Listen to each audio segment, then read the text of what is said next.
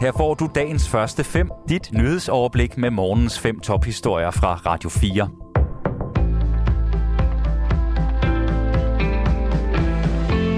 Christian Thulesen Dahl genopstiller ikke ved næste folketingsvalg for Dansk Folkeparti. Det siger han til Radio 4 på årets folkemøde. Der har været så meget igennem de seneste år, øh, og jeg har haft det håb, at øh, det ville slutte øh, nu, efter jeg i januar gik af som, som formand.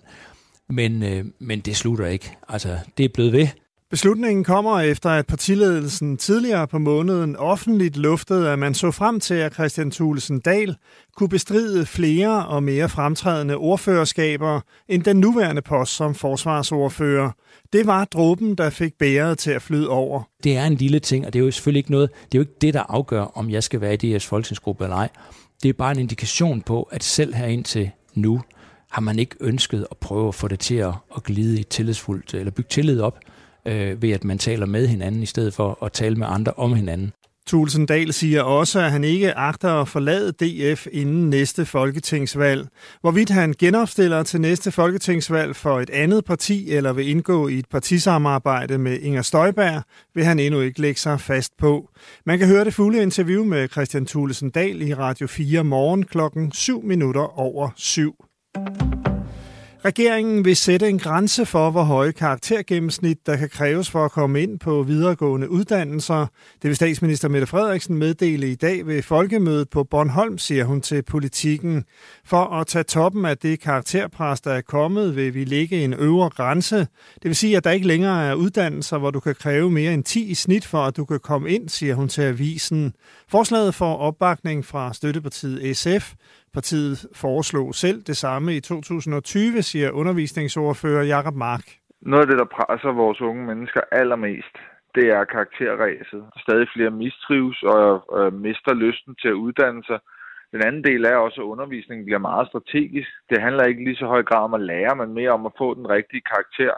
Og hvis man afskaffer den der 12 som man gør med det her forslag, så tror jeg, at vi kommer karakterræset mere til liv. Så det vil være godt. Hvis forslaget går igennem ved uddannelser, der bliver påvirket, selv blev bedt om at udvikle optagelseskriterier. Det kan for eksempel være i form af optagelsesprøver. Det er op til Ukraine selv at afgøre, om det vil sige ja til at afstå områder af landet til gengæld for fred med Rusland. Det siger Frankrigs præsident Emmanuel Macron til fransk TV.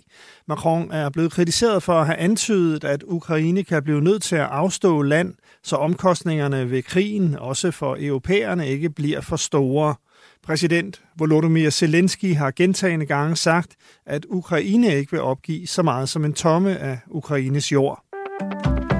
En partilederdebat på folkemødet i DR-programmet Debatten blev i aftes afbrudt af aktivistbevægelsen Extinction Rebellion. Under det direkte program indtog en mindre gruppe af aktivister scenen, hvor debatten foregik. Det lød sådan her på DR. Dette er direkte ja. fra Allinge-debatten.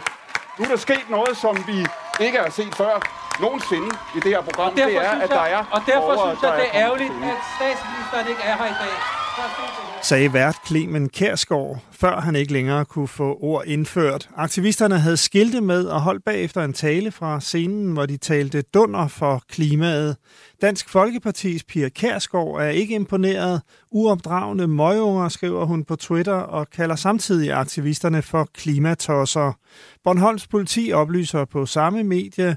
Politiet viste aktivisterne ned fra scenen. Det hele foregik stille og roligt.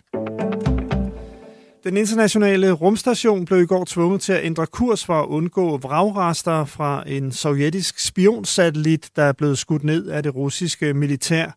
Det oplyser leder af den russiske rumfartsadministration Roskosmos, Dmitri Rogozin, på beskedtjenesten Telegram. Det russiske militær skød satellitten ned i november sidste år. USA var på det tidspunkt kritisk over for beslutningen og advarede om, at fragmenter af satellitten kunne bringe astronauterne på rumstationen i fare. Det russiske militær afviste dengang, at der var fare for rumstationen. Dagens første fem er tilbage igen mandag morgen. Hvis du har brug for en nyhedsopdatering inden da, kan du altid fange os i radioen, på nettet og i vores app. Vi høres ved til dagens første fem fra Radio 4.